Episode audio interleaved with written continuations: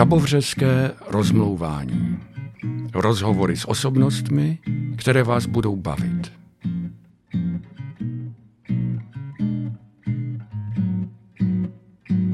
Petr Zelinka je ředitel ústředního salesiánského archivu v Římě, kde má životní příležitost nahlížet do útrop salesiánské historie, a to světové i té české. Setkání s ním nebylo jenom o historii, ale také o salesiánské současnosti.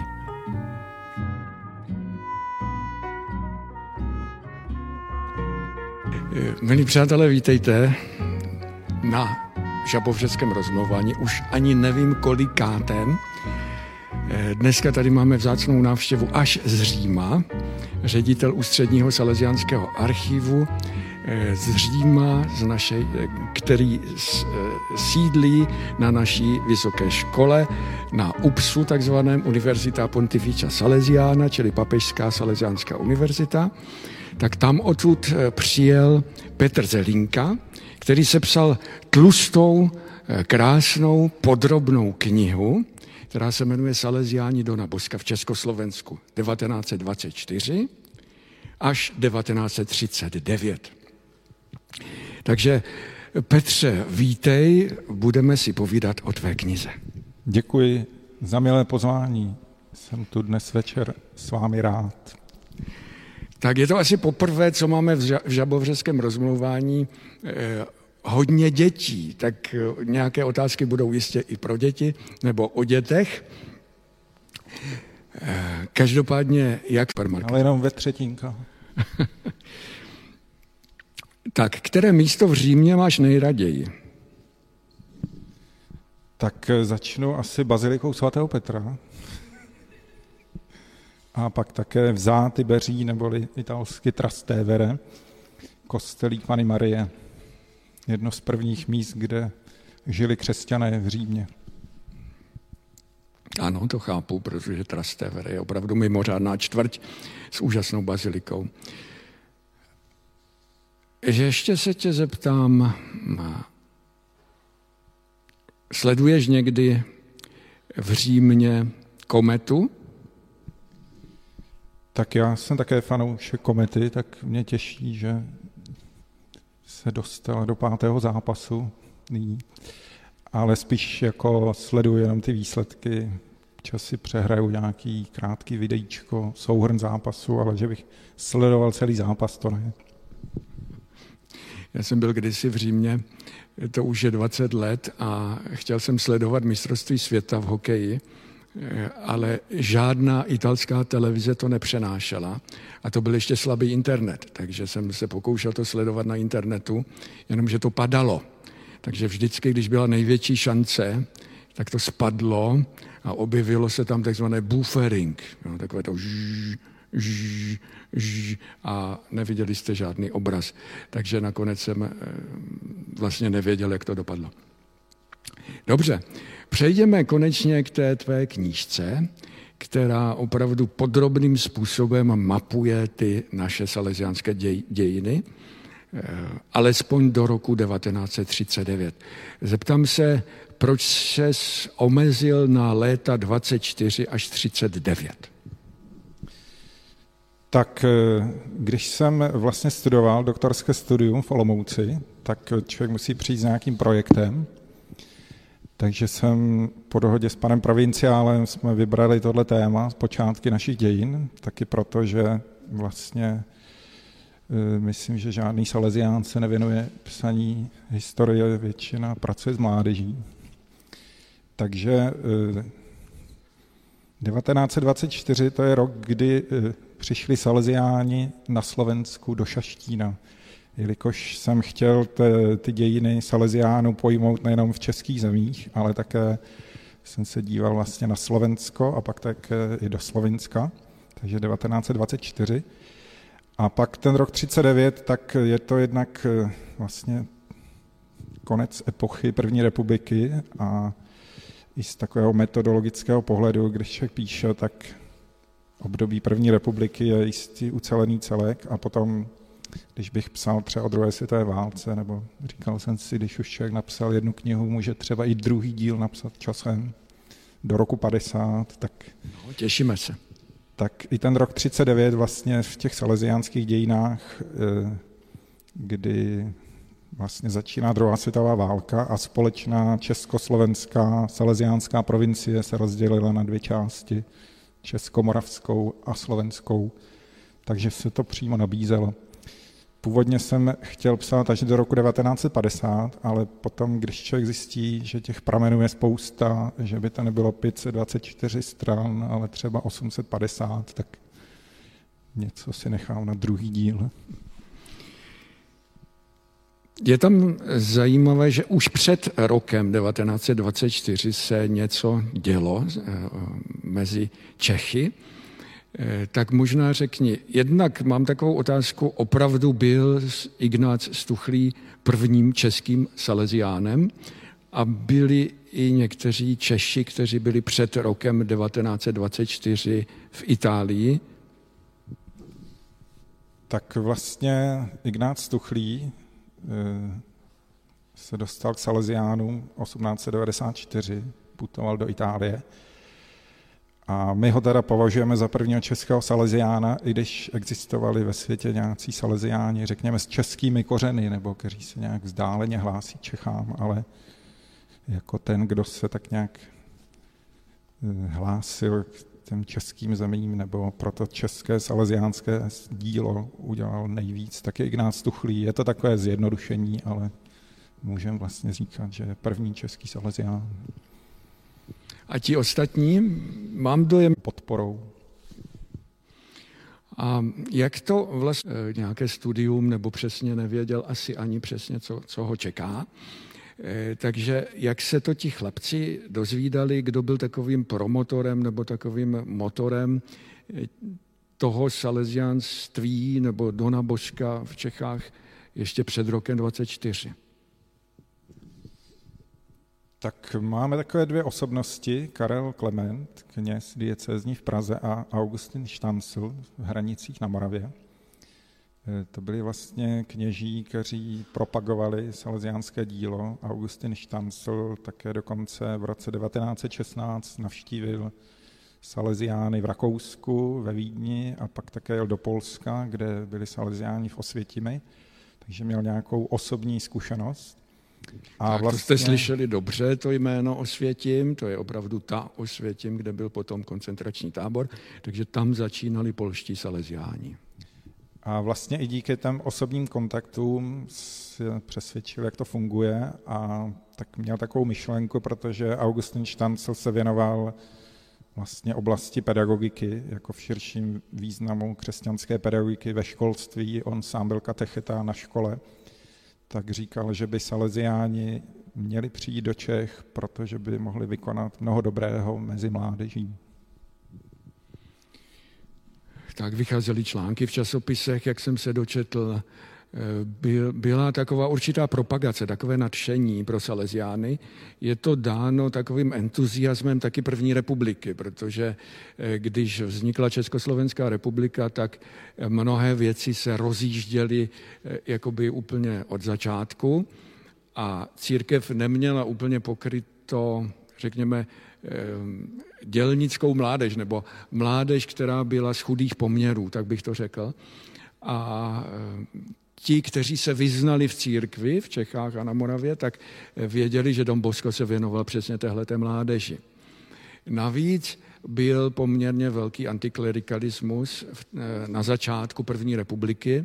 To bylo dáno sociální demokracií, volnou myšlenkou, poměrně silným zednářským hnutím a zároveň československým prezidentem prvním, který taky měl eh, poměrně vlažný vztah ke katolické církvi. No a Augustin Štancl, to byl vlastně takový silný bojovník za katolickou církev. Takže on bral příchod Salesiánů, potenciální příchod Salesiánů taky jako takový bojový prapor katolické církve. Je to tak, jak říkám? Tak eh, bylo to tak. Eh, trochu mě zaujalo nebo překvapilo, že vlastně v té době první republiky, to třeba pak je vidět zvlášť eh, v Salesiánském domě v Ostravě, že vlastně jak ta katolická strana, tak potom i, řekněme, ti nevěřící nebo volnomyšlenkáři, že každý vlastně za tu svou pravdu jak si bojoval všemi prostředky. My dneska už jsme víc ovlivněni takovou jakoby tolerancí nebo respektem k druhým nebo náboženskou snášenlivostí, ale tam prostě byly jako tvrdé střety, podobně i za doby Dona Boska, když se střetával s těmi valdenskými, že jo, prostě to jsou ti heretici, proti kterým je třeba bojovat. Takže jako hájili tu svoji pravdu eh, velmi vehementně. Já tady jenom ocituju z té knížky například, co říkal o poměrech v Čechách eh, tehdejší nuncius Marmaggi. Četl jsem před několika dny v jedné statistice, že jenom v samotné Praze od roku 1910 do roku 1921 odpadlo dokonce 174 719 katolíků. Jenom v Praze. Velká část se jich prohlásila bez vyznání, to je bez Boha, vykřičník. Kdo navrátí moji milí, synové srdci Ježíše Krista tolik duší, vykoupených jeho krví, které tak bídně hynou. Nedovedu vyjádřit, moji milí apoštolové, jak vás mám rád a jak vznešené naději do vás vkládá zástupce papeže ve vaší vlasti. Tak to je Nuncius, který byl Itál a potom odešel na protest proti politice československého státu eh, z Prahy, ale to je jiná historie. No a další třeba, Karel Klement komentuje situaci v Čechách. V Čechách jest hrozno, čili hrozně. Hmm. Právě svolávám důležitou anketu o mládeži, poněvadž jak poměry, škol, jak poměry školní jsou, nebudeme pomalu mít žádnou mládež nebudeme mít žádnou mládež, znamená, že katolická církev nebude mít žádnou mládež, tak si to... Před stolety. Před stolety. Školní bratři pracují slabě, to jsou piaristi. Eh, a tak čekáme teď prozřetelnost Boží v Salesiánech. Jo, je zvláštní nebo zajímavé, jak, co očekávali od Salesiánů, například taky eh, olomoucký arcibiskup Prečan vlastně jednu tu část nebo kapitolku věnuju takové analýze dopisů, které chodili Ignáci Stuchlému do Perozy Argentíny. On vlastně, Ignác Stuchlý původně nejprve působil v Itálii, pak ve Slovinsku a teprve, když mu bylo 55 let, tak ho hlavní představený povolal, aby založil to salesiánské dílo v Čechách. A vlastně v Peroze Argentíně první tři roky, 1924 až 27, tak tam studovali chlapci od 11 do 15 let, takže už v 11 letech přemýšleli o tom, že by mohli být saleziáni. A vlastně eh, ten Karel Klement, Augustin Štancl nebo i biskupové píší Ignáci Stuchlému a taky tam vlastně píší ta očekávání. Bylo právě zajímavé taková ta typologie očekávání. Třeba ten vatikánský nuncius právě říkal, nebo hodně spolehal na Salesiány, že budou působit v té oblasti misí, řekněme, návrat těch odpadlých katolíků zase zpátky do katolické církve. Farář z Ostravy zase říkal, v Ostravě je průmyslové město, dělnická mládež, Salesiáni by měli přijít věnovat se tady mládeži. Nebo tady z Brna e, sestry, jedna řeholní rodina sester, měla takový internát pro chlapce a děvčata, tak eh, protože ty chlapce nezvládali, tak říkali, měli by přijít saleziáni, ujmout se chlapcům. Tomu internátu měli říkat ochranovna. Ochranovna. Eh, takže byly jako nabídky z nejrůznějších stran taky. A pak bylo zajímavé vlastně zase analyzovat, co teda potom ti saleziáni dělali ve skutečnosti. Protože je zajímavý, že právě Ignác Tuchlý všechny ty dopisy četl ale on měl takovou myšlenku, že napřed je potřeba se věnovat formaci, proto založil gymnázium ve Freštáku, kde by studovali budoucí saleziáni a teprve až bude dost saleziánů, tak se může jít do vlastně těch pastoračních úkolů eh, třeba mezi dělnickou mládeží, takže když přišli saleziáni do Ostravy v roce 1934, tak to třeba bylo místo, kde rozvinuli tento typ pastorace nebo pak 1935 do Prahy kde zase na periférii byla taková poptávka po internátech pro studenty, kteří studovali v Praze. Tak, tím si mě vzal několik otázek eh, dopředu, ale nevadí. Eh, pro, ano, proč jsme vlastně přišli do Frištáku? Že jo? Z dnešního pohledu je to vlastně díra, kde není eh, žádná zastávka vlaku. Jo, a v té době, tam, kde byly zastávky vlaku, tak se rozvíjela, řekněme, civilizace, kdežto Frišták měl tenkrát okolo tisíce obyvatel a opravdu tam bydlelo mm, jenom venkovské obyvatelstvo, zemědělci a tak. E, takže ty jsi už na to odpověděl, že jít do Frištáku vlastně znamenalo vybudovat si takovou základnu, e, řekněme, formační. No, tady je zajímavý, že právě o ten Frišták se vedl takový trochu zápas, když to řeknu dramaticky hodně, že ten Karel, Štanc, eh, Karel Klement byl z Prahy a Augustin Štancel z Moravy, z hranic na Moravě. A mezi nimi byla taková jako rivalita česko-moravská. A ten Augustin Štancel byl takový, bych řekl, bojovnější. Říkal, za, za žádnou cenu nesmí Salesiáni začít v Čechách, musí začít na Moravě, protože tady jsou lidé zbožnější a je větší pravděpodobnost, že se o Salesiány postarají. Takže on jakoby Augustin Štancl to tak hodně jako propagoval. A když tedy nabízel různá místa, třeba jedna myšlenka byla usadit se v Přerově, kde prostě nějaká dobrodinkyně darovala Salesiánům nějaký dům, tak i vlastně z Turína, kde tehdy sídlil hlavní představený a generální rada, tak nedoporučovali Frišták, protože chybí železnice, je to malý, prostě není tam místo na hřiště. Tak eh, nakonec... My jsme to získali od sester Františkánek. Nakonec teda eh, vlastně ta myšlenka, že tam bude formační dům, to znamená, že eh, když to bude jako odlehlý, tak to tak nevadí. Prostor se vyřešil, že ovocná zahrada se vykácela a udělalo se hřiště a ještě se přikoupil kus pozemku od souseda, takže nakonec vlastně ta odlehlost nevadila, hřiště bylo a železnice tam není dodnes, ale asi to nevadí. Bude tam dálnice za chvíli.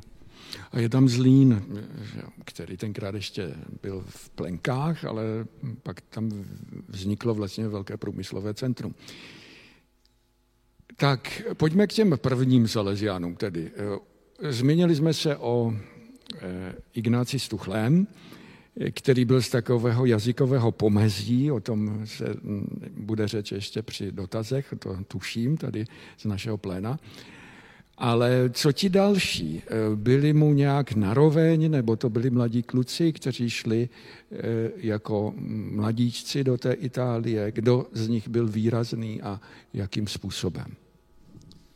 No tak jak už jsem zmínil, Ignác Tuchlý začal tady tohle dílo v 55 letech Eh, tak je to vlastně i zajímavý začít něco v 55 letech.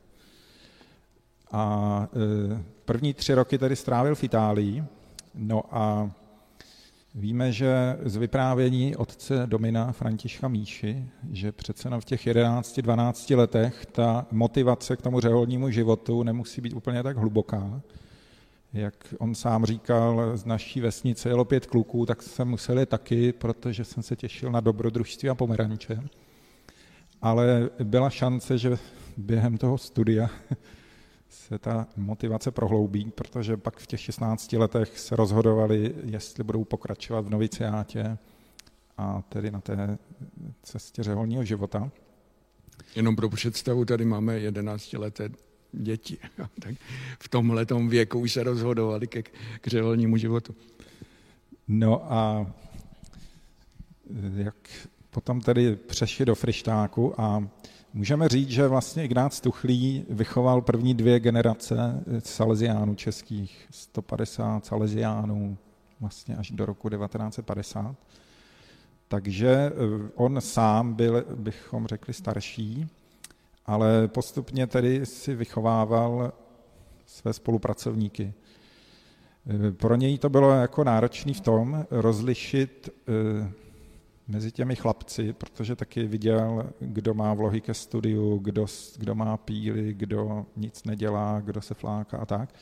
takže někdy i musel s některými hochy se rozloučit, takže psal rodičům, že prostě nevidí žádné pokroky, žádné známky povolání. Takže i vlastně položit ty základy bylo nesmírně náročné. Nicméně, když přišli do Freštáku, tak tam mu poslali z Turína na pomoc italského Salesiána Giuseppe Kodžolu. Takže tam byl, no a pak v té Peroze Argentíně pomáhal Štěpán Trochta, nebo pak jeden Salesián právě s českými kořeny, Pátr Šiška, který byl předtím v Palestíně, myslím. Takže opíral se o nějaké dospělé spolupracovníky, ale spoustu věcí musel jaksi vyřešit sám. Dodnes se ptám, proč vlastně třeba tady u nás není víc Slováků ta jazyková a řekněme mentální bariéra byla taková, že se, že se to nikdy neprolnulo, protože třeba premonstráti mají Slováky tady, že jo. E, řada řeholníků je taky ze Slovenska, trapisti mají taky Slováky. E, u nás to vlastně nefungovalo od začátku tohle. Jako mezi Salesiány. No tak e, společná formace byla. Dnes, dneska tady roku, nemáme žádné No, dneska Skoro. se bavíme do roku 39. V roce 1929 vznikl společný noviciá ve svatém Benediku pro české i slovenské salesiány. Potom v Ostravě vlastně studovali teologii i Slováci, takže to bylo také společné dílo. A teprve v tom roce 39 se to vlastně oddělilo. Jednak díky válce, díky politickým okolnostem. Pak zase po revoluci, nebo po skončení války, když už tedy byly dvě samostatné provincie, tak z velké části se to rozvíjelo samostatně. No a období komunismu vlastně... Byla železná Vím, opona. že nějaké kontakty byly, ne? Ale to já jsem nezažil, takový ty společný federály nebo nějaké kontakty byly. Ale teď se to zase vrací. Od roku 2008 je společný noviciát v Popradě a třeba za 20 let bude společná slovensko-česká provincie, salesiánská. Tak, to no. nevíme. Je pravda, že se kamarádíme, ale že by tady působili Slováci přímo, tak to ne momentálně. Kromě několika, kteří jsou vlastně, se tady narodili. Tak pojďme ještě k těm Salesiánům. Ještě tam někde figurovali bratři Medové, to je pro nás důležité tady v Brně. Tak co bys k ním řekl, jak se tam dostali k Salesiánům? Tak Jan Med v roce 1935 odjel do Indie, když měl 19 let, tak odjel do misí. Takže to byla jakoby jedna postava důležitá. Jeho bratr Oldřich, ten zas... No a tady řekněme v tom období do roku 39 to teprve eh, ty osobnosti vyrůstaly. My, co už to vidíme tak jakoby zpětně, kdo teda se stal tou velkou osobností, tak už víme, na koho nezapomenout, ale když třeba ve třídě na základní škole jsou děti, tak člověk předpokládá, že z nich vyrostou osobnosti, ale ještě neví přesně, který z těch dětí to bude. Tak já připomenu taky těm, kteří se dívají přes YouTube, že můžou, můžou posílat dotazy na chat, protože budeme rádi, když otevřeme potom diskusi, když budou různorodé dotazy taky třeba od vás, kteří se díváte. Tak přejdeme tedy k Ostravě a k Praze, což byla vlastně ta první větší díla. Ty tam poměrně podrobně popisuješ, jak na to tehdy ti Salesiáni šli. Už si taky eh, to naznačil, že Frišták byl spíš formační dům, kde studovali eh, ti budoucí bohoslovci nebo ti budoucí Salesiáni koadjutoři. A eh, Ostrava už bylo takové pastorační dílo se vším všudy mezi dělnickou mládeží.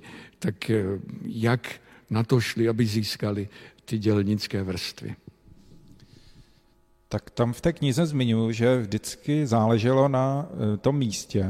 Často to byli faráři těch míst, kteří psali do Turína, pošlete nám Salesiány. Tak také v roce 1924 ostravský farář František Felgenauer píše představenému hlavnímu, pošlete Salesiány, protože tady e, jsme průmyslové město Ostrava a bylo by dobré, kdyby Salesiáni přišli. Hlavní představený vlastně možná díky tomu si vzpomněl na Ignáce Stuchlého, poslal ho do Čech, ale de facto vlastně do Ostravy tedy Salesiáni přišli až o deset let později, 1934 tady ten aktivní farář nabízel Salesiánům pozemek ke stavbě kostela, 150 tisíc korun tehdy.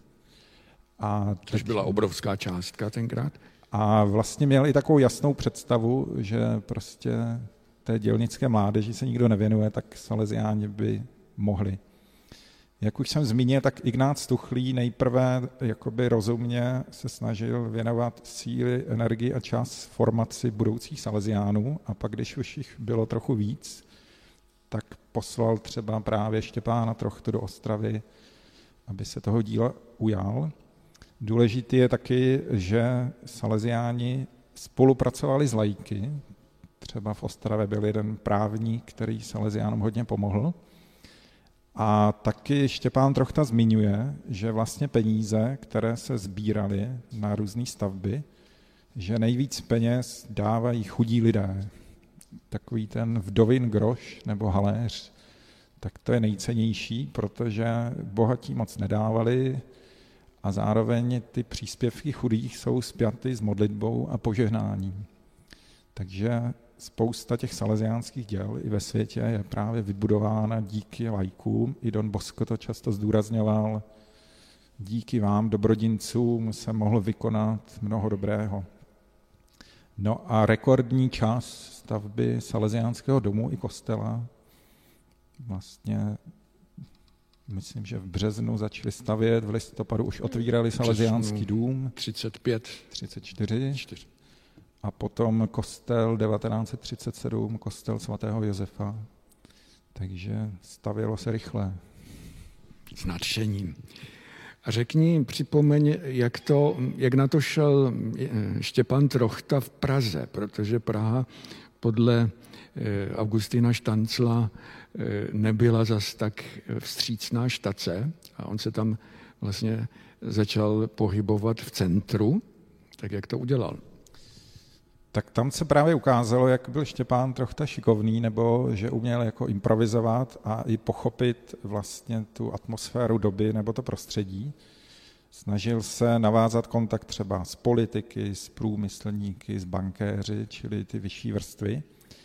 Ale potom taky dělal propagaci vlastně eh, nejprve na národní třídě u sester Voršile v kostele, mýval takové přednášky, a potom opravil kostel svatého kříže a tam vlastně v centru města vlastně taky dokázal oslavit lidi, takže získal široký okruh spolupracovníků.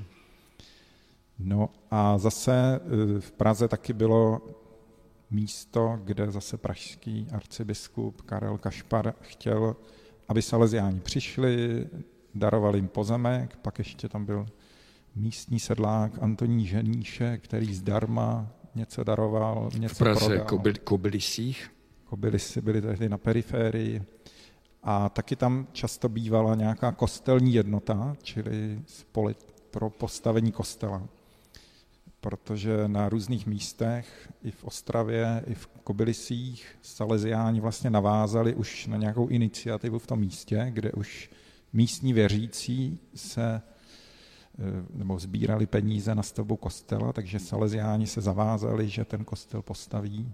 Proto třeba je v Praze Kobylisích svatá Terezička a Ostravě svatý Josef, protože už ta kostelní jednota to budovala nebo chtěla budovat tady třeba s tímhle patrocíniem. Tak, takže to byly budovatelské časy, eh, které opravdu trvaly zhruba do toho roku 1939 a víme, co se stalo v roce 1939, protože dneska máme 16. března a 15. března eh, přijeli do Prahy ne ruské ani sovětské, ale německé tanky a Hitler stanul na Pražském hradě.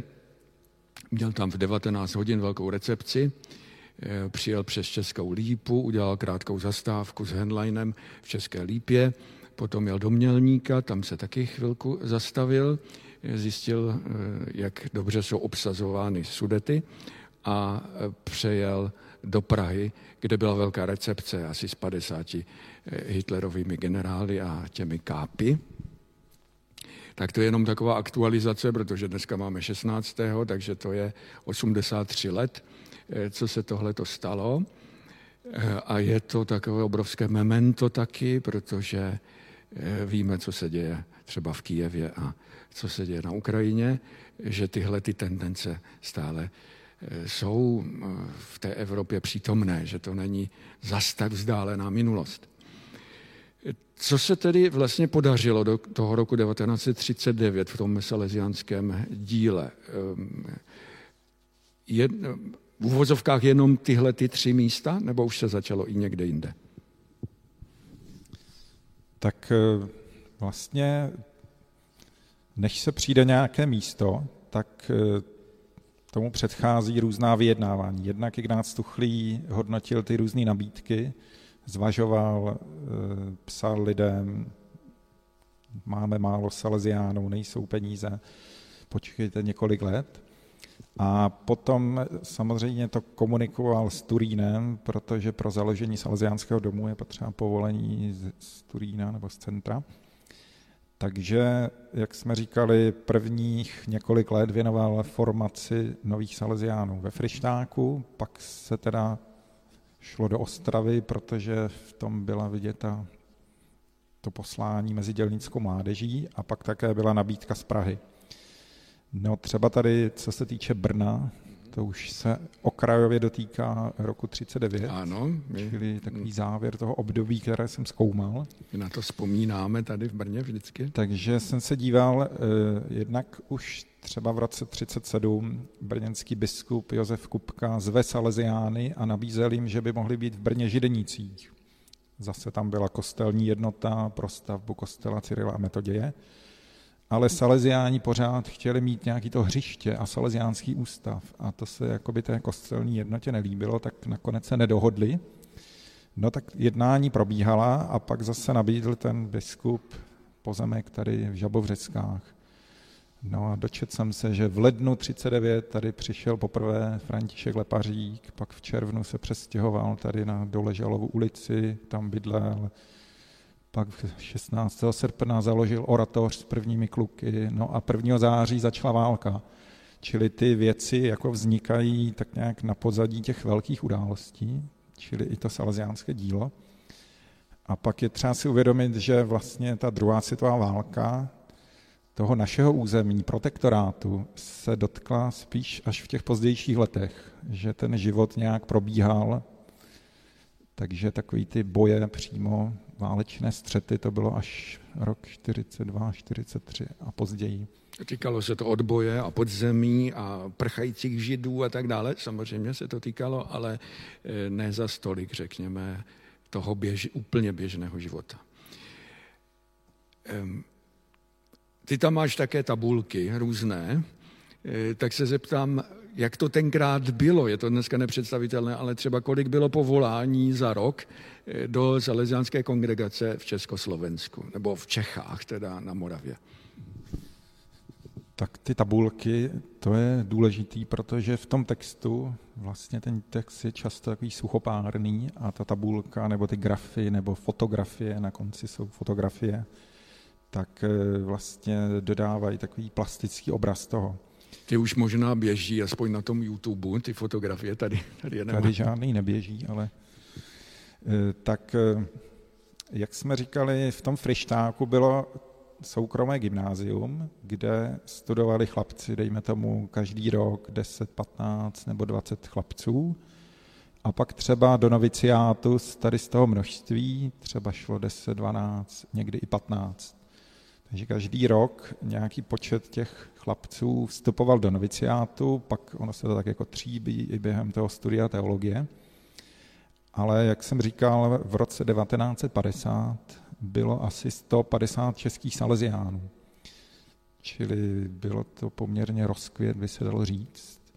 I Ignác Tuchlý, když bylo desetileté výročí v roce 1937, tak psal do Salesiánského věstníku takový článek, takový jakoby vzpomínka na těch uplynulých deset let a říkal, že nelze si vysvětlit jinak tento nebývalý rozkvět povolání, než že tady působí prst boží, tedy boží požehnání, které spočívá na Salesiánech. A vlastně i Oldřich Met, když píše ten, ty své životopisné paměti, tak on vlastně má, eh, nebo to celé dílo je vedeno tím, že vlastně Bůh má plán s českou mládeží a Salesiáni v ní hrají důležitou roli a je potřeba vlastně tu svoji historickou roli. Prostě vznikla myšlenka, že by Salesiáni v českých zemích mohli působit i mezi německou mládeží, takže tam byl poslán nějaký rakouský Salesián František Feiler, ale vlastně vydrželo to jenom dva roky, 1934 až 36. Ty důvody byly nejrůznější. Oldřich Met právě zmiňuje, že to nebylo moc promyšlené, připravené, že tam přišli na nějakou starou faru, kde prostě to bylo opuštěný a takový jako v neutěšeném stavu. Takže ti Salesiáni tam víceméně tak jako živořili. A pak asi ta nálada společenská nějak tomu nepřála. No a ta podkarpatská Rus, tak eh, to bylo právě taková zajímavá zmínka, kterou jsem našel v archivu v Římě, že Ignác Tuchlý, když potom byl inspektorem neboli provinciálem v roce 1935 až 39, tak eh, z vesničky Sevluš neboli Vinohradiv, což je dne na podkarpatské Rusy, tak mu psali do Ostravy, kde tehdy bylo sídlo provinciála, ať pošle nějaké Salesiány, protože to vlastně spadalo pod Československou provincii.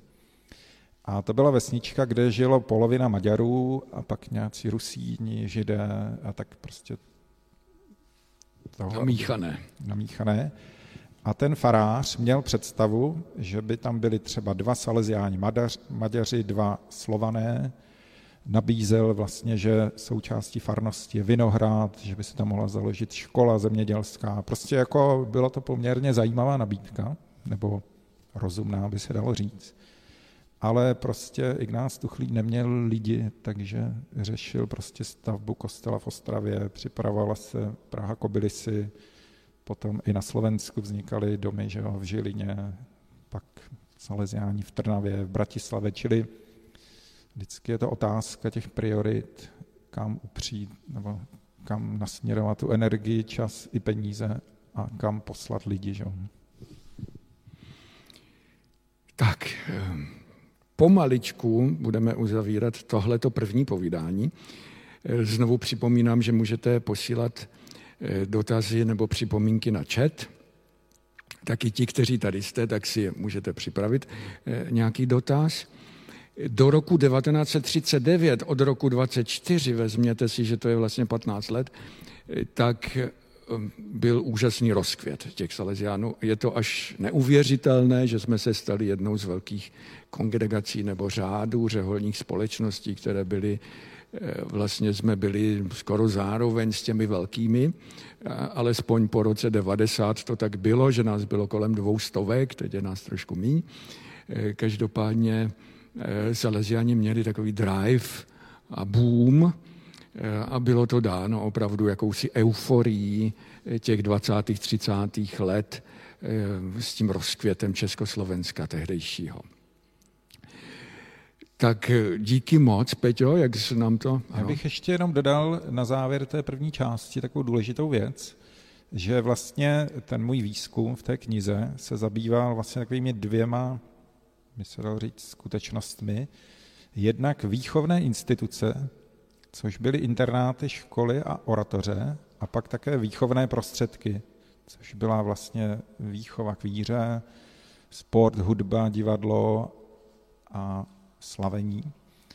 A protože popsat vlastně činnost Salesiánů nebo popsat duchovní život je docela těžký, tak spíš se s nás popisuje ta vnější činnost. A e, tím pádem vlastně jsem si uvědomil, že Salesiáni v té pedagogické oblasti mají takový poklad, preventivní systém Dona Boska. A to, co i třeba lidé obdivovali nebo oceňovali, bylo právě to, že Salesiáni se nebáli jít mezi lidi nebo působit tak jakoby civilně, odložit tu kněžskou důstojnost a vyhrnout si rukávy a hrát třeba fotbal s tou mládeží nebo pomáhat na stavbách nebo být laskavý. Prostě taková ta někdy odměřenost a jakoby odstup, tak to u Salesiánů nebylo. A to třeba bylo něco, co lidé oceňovali a možná to je jedna z věcí nebo jeden z důvodů, proč vlastně třeba se to salesiánské dílo tak rozšířilo. No, díky. Tady v Brně byli vynikající muzikanti, tady je velká tradice taky eh, hudební, tady byli výborní skladatelé. Jenom dodám, že eh, za první republiky mezi mládeží, to je pak vidět na jedné fotce, byla populární dechová hudba. Ano, Trubky. Je to tak? bubny a prostě, když, to je taková kuriozita pro pobavení, když chlapci z pražské oratoře třeba jeli na výlet elektrickou dráhou, tak měli s sebou i tu kapelu a prostě hráli v té elektrické dráze, v tramvaji prostě ty písničky a lidi nadšeně to poslouchali. No, je to strašný randál, takže a to, to prostě neskryjete. To v dnešní době už dechovka není mezi mládeží tolik populární, zase jsou jiné věci, ale prostě saleziáni jdou s dobou a snaží se mít rádi to, co má ráda mládež, jak říkal Don Bosco. No, mohli bychom to tady zavést, zase nějakou dechovku. Prosím tě, ještě za tuhle tu knížku, eh, jaký titul si vlastně dostal? Jo, tak eh, jsi akademický titul. Akademický titul. Tak to bylo doktorské studium v Olomouci na Filozofické fakultě. Je to PhD, doktor filozofie. Takže přátelé, máte tady co dělat s otcem Salesiánem eh, Petrem Zelinkou PhD. Jo, což je PhD za jménem. No a teďka už se pustíme mezi vás. Jo, já se podívám taky na ten chat. Vy si připravujte dotazy. My si chviličku takhle odpočineme. Odpovídání. Podívám se, jestli je něco na chatu.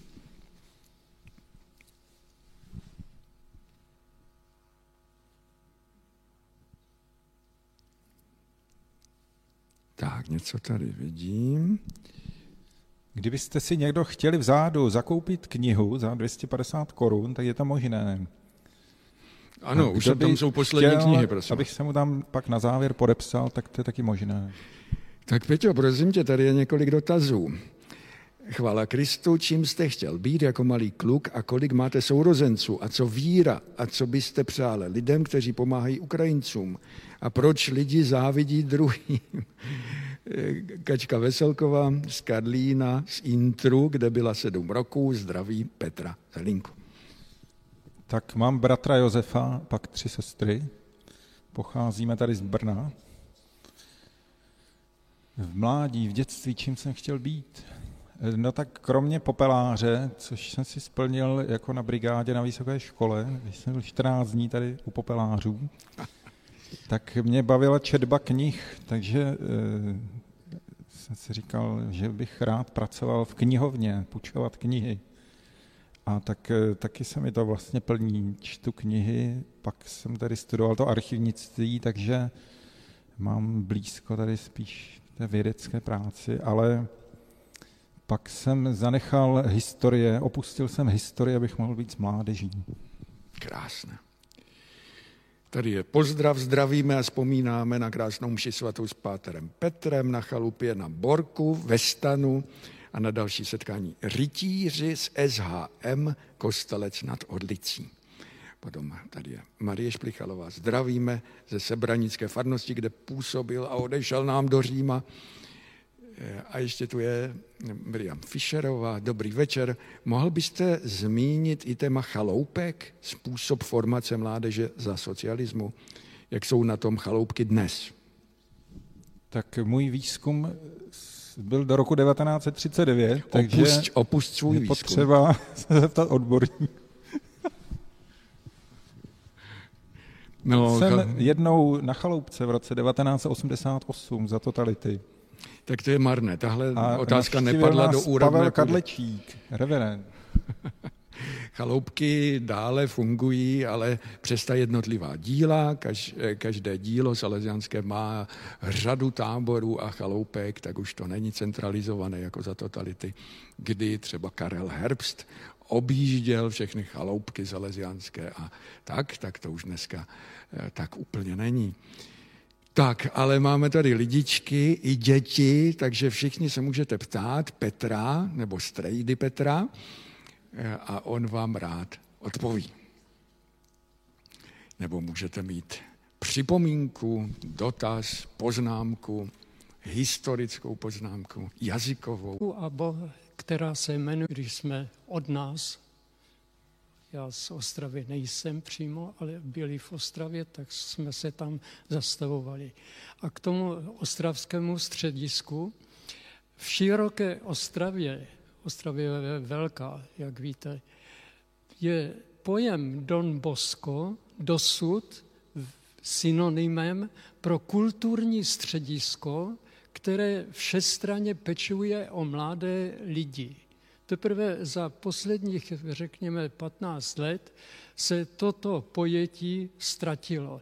I za těžkého komunismu, když se řeklo, jdeme do Dona Boska, tak každý věděl, kde, kam jde a že se tam prostě něco dozví, anebo bude tam, i když to e, Salesianům nepatřilo v té době, že tam bude nějaký dobrý program. Tak to je program, eh, bod číslo jedna. Bod číslo dvě, co chci říct, je následující. Týká se eh, Ignáce Stuchlého. Ignác Stuchlý, pověstná postava, jeho jméno tady paralel několikrát, nebyl, prosím, nebyl ani Čech, ani Moravan, on byl Slezan.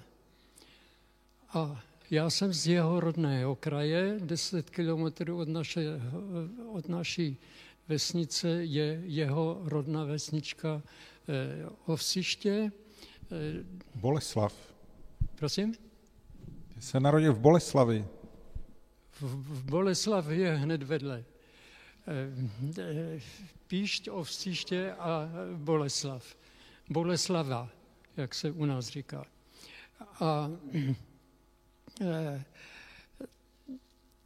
bylo mi vytýkáno, že v literatuře i v i tradici vyprávění o něm, že neovládá dobře češtinu. Prosím, já bych to stručňoučce vysvětlil. Jedno historické datum je velmi důležité. Do roku 1742 bylo celé Slesko dolní a celé Slesko horní součástí rakouského uherského, teda rakouského státu, české koruny a tak dále. Vedlejších Hlučín založil Přemysl Otakar II.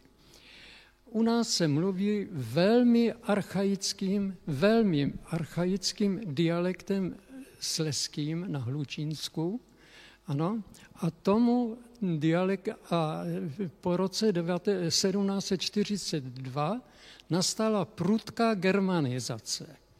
Já jsem ten příklad ten, té prudké germanizace, já mám německé školy, dokonce německou, německé gymnázium prímu, ale doma a mezi sebou jsme mluvili enem po našemu, bo to byla naša řeč.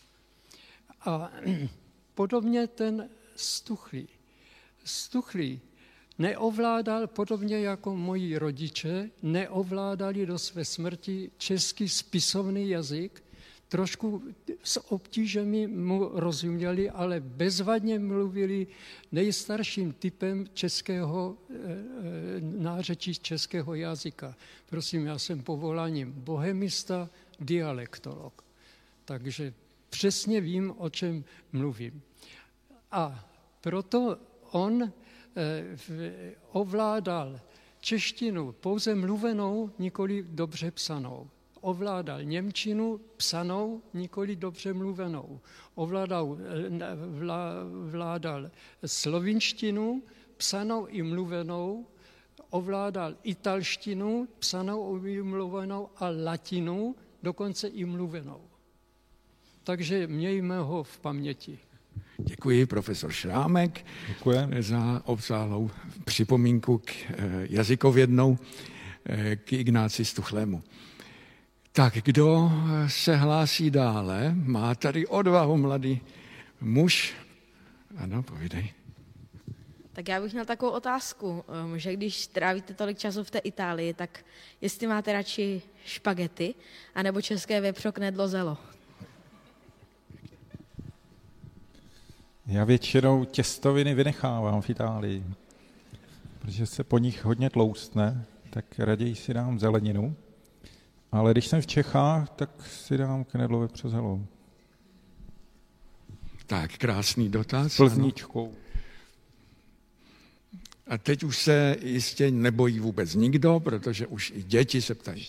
Tady Mar- Maruška se chce zeptat. Maruška. K mocháčku, co znamená tohy? To je jako háj nebo...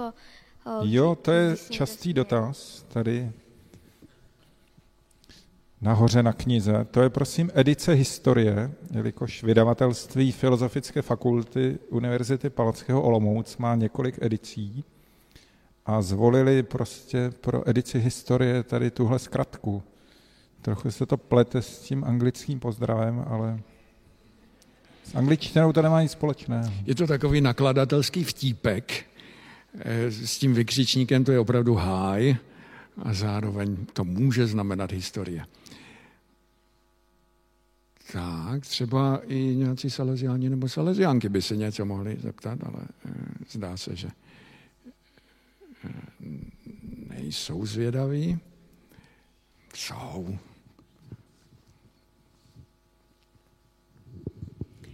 Dočetla jsem se v naší historii jako Salesiánek, že s jednou výpravou chlapců do Itálie jelo taky jedno děvče, které se stalo Salesiánkou. Myslím si, že to byla Aneška Holíbková a chtěla jsem se zeptat, jestli třeba Salesián, u Salesiánů v archivu se nějak o tom taky zmiňuje. Tak to bude asi období 40. léta, nebo dřív. Přiznám se, že jsem se s tím, jako slyšel jsem, že nějaká dívka jela do Itálie, ale podrobněji jsem to nestudoval.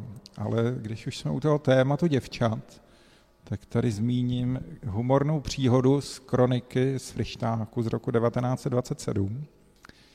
Jakmile Salesiáni přišli do Frištáku, hned otevřeli oratoř pro chlapce.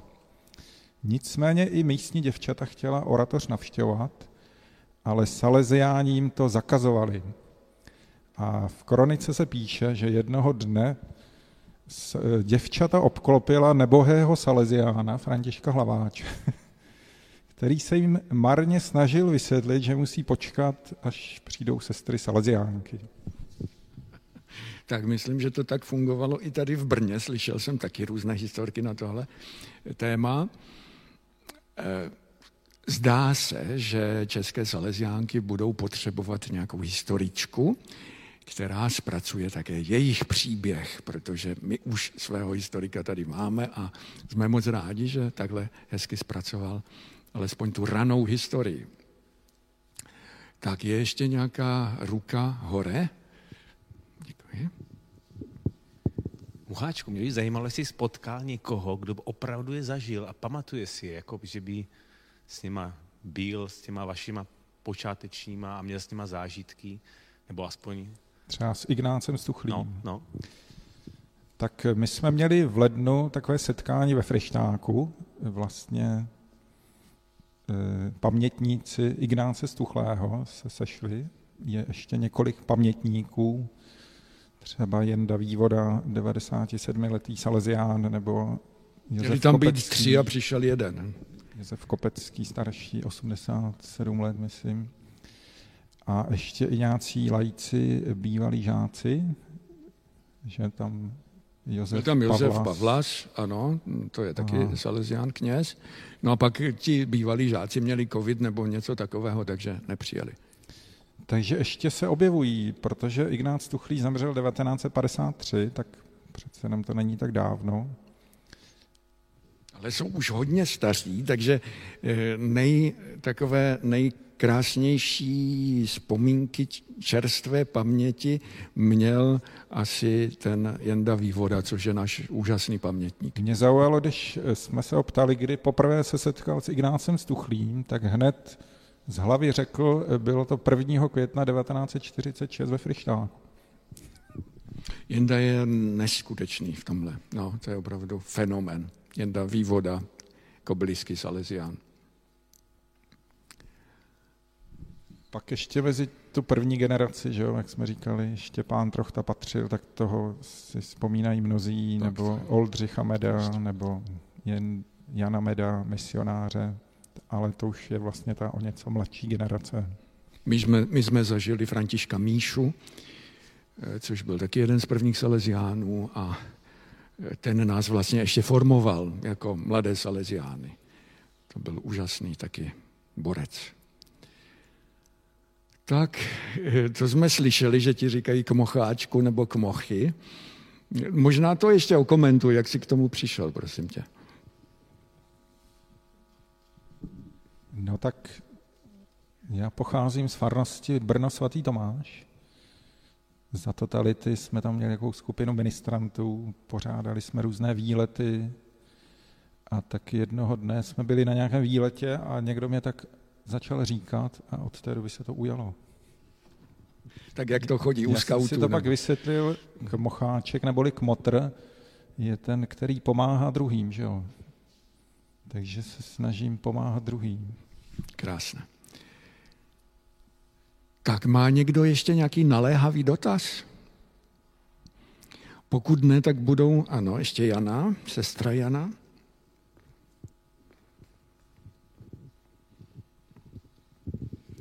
Měla jsem možnost číst právě, právě od patra Oldřicha Meda mm, tu historii a tam popisuje i, jak vlastně Pater Ignác Tuchlý přišel k tomu salesiánskému povolání, ale možná v archivu ještě je něco, eh, co my tady třeba nevíme, tak že vlastně původně eh, nesměřoval k těm salesiánům, ale, ale hledal to povolání jinde, že jo? Eh, tak Teď přesně si nevzpomínám ty počátky, vím, že jsem taky čerpal z jeho vlastního životopisu nebo z vlastních vzpomínek, myslím to nazval Vzpomínky na krásný život, tak popisoval, jak vyrůstal v německé Jihlavě nebo česko-německé Jihlavě. Ale e, teď si nevzpomínám... No zkoušel to všelijak, že jo, byl u toho Ljavince někde na Velehradě a potom ho nasměroval spovědník k Salesiánům, Ignáce Stuchlého, že mluvíme. O... Ignác Stuchlý nebo Oldřich Met? Jo, Ignác. takhle. No tak řekl bych, že případ Ignáce Stuchlého, eh, když se bavíme o té formaci nebo doprovázení mladých, že on vůbec nepostupoval podle těch pouček, jako by to rozlišování a tak. Prostě ve 22 letech se vydal do světa, protože eh, do té doby musel pracovat na farmě, jelikož otec si nepřál, aby byl knězem.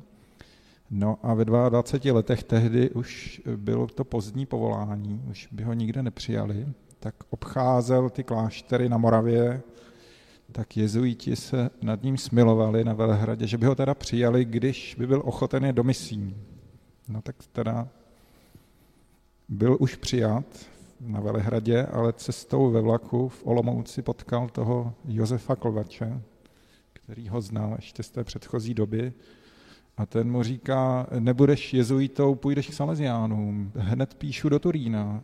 A tak jel do Turína. Tak, tak jednoduché to někdy bylo.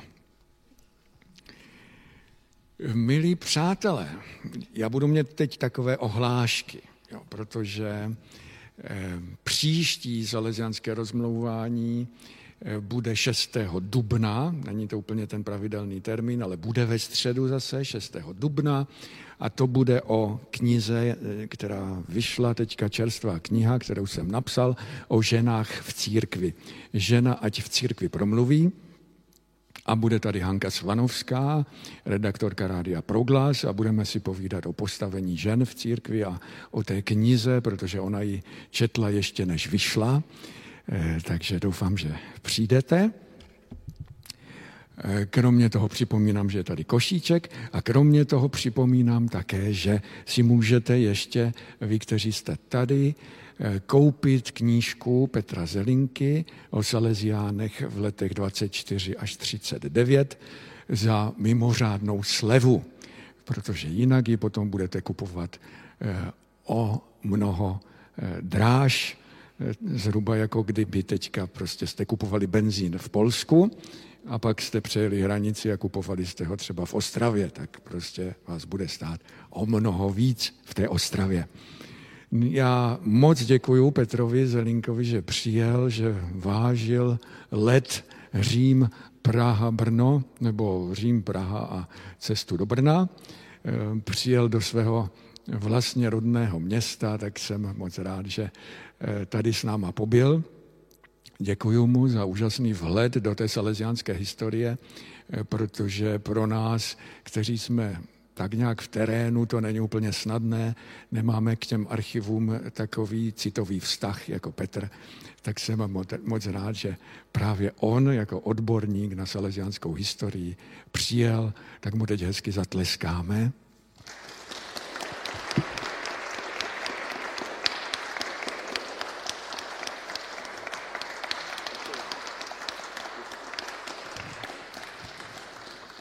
Je tam salesiánská slivovice se salesiánským znakem. Tu jsme vyráběli vlastnoručně, jsme sbírali ty trnky a vyrobili jsme tenhle ten mok, takže to pít jenom po kapkách.